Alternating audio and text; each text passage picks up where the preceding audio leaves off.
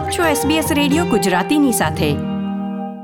બુધવાર પંદરમી જુલાઈના મુખ્ય સમાચાર આપ સાંભળી રહ્યા છો નીતલ દેસાઈ પાસેથી SBS ગુજરાતી પર. આજના મુખ્ય સમાચાર. સિડનીમાં ક્રોસરોડ હોટેલ સાથે સંકળાયેલા કોરોના વાયરસ કેસની સંખ્યા ચોત્રીસ પર પહોંચી. સંક્રમણ મેલબર્નથી આવેલ વ્યક્તિથી ફેલાયું. વિક્ટોરિયામાં વધુ એક કોવિડ મૃત્યુ, રાષ્ટ્રીય મૃત્યુઆંક એકસો અગિયાર પર પહોંચ્યો. નોર્ધન ટેરેટરીએ સિડની શહેરને વાયરસ હોટસ્પોટ જાહેર કરી નવા નિયંત્રણો મૂક્યા.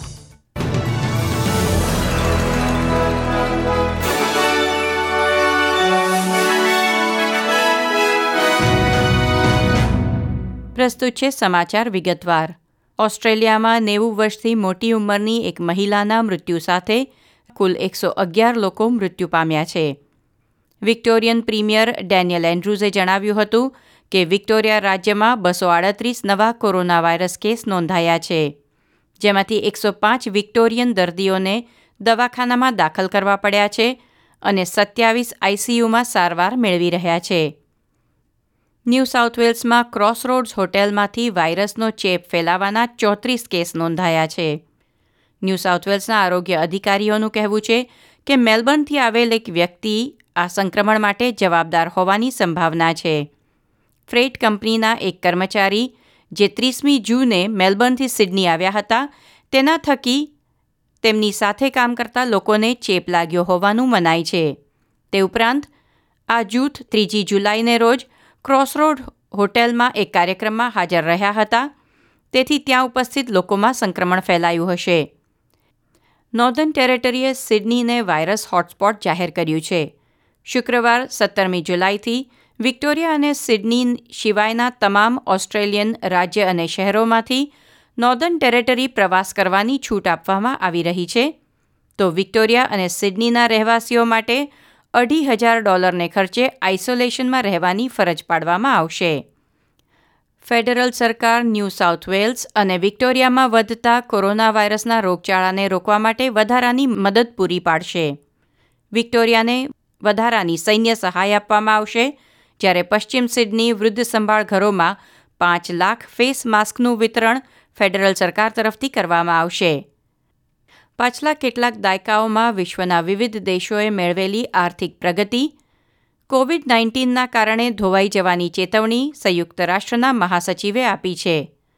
વિશ્વભરમાં કુલ તેર મિલિયનથી વધુ કોવિડ નાઇન્ટીન કેસ નોંધાયા છે અને પાંચ લાખ સિત્યોતેર હજાર લોકો મૃત્યુ પામ્યા છે. ત્યારે સંયુક્ત રાષ્ટ્રએ રોગચાળાને પરિણામે ખાદ્ય પદાર્થની અછત અને બેરોજગારી વિશે પણ ચિંતા વ્યક્ત કરી છે. બ્રિટને ચીની ટેલિકોમ કંપની હુઆવે પર નવા પ્રતિબંધો મૂક્યા છે. યુકેના મોબાઈલ પ્રદાતાઓને એકત્રીસ ડિસેમ્બર પછી હુઆવે ફાઇવજી સાધન સામગ્રી નહીં ખરીદવાની સૂચના આપવામાં આવી છે. તે ઉપરાંત તેઓએ બે હજાર સત્યાવીસ સુધીમાં તમામ ચીની કંપનીની ફાઇવજી ટેકનોલોજી તેમના નેટવર્કમાંથી દૂર કરવાની રહેશે.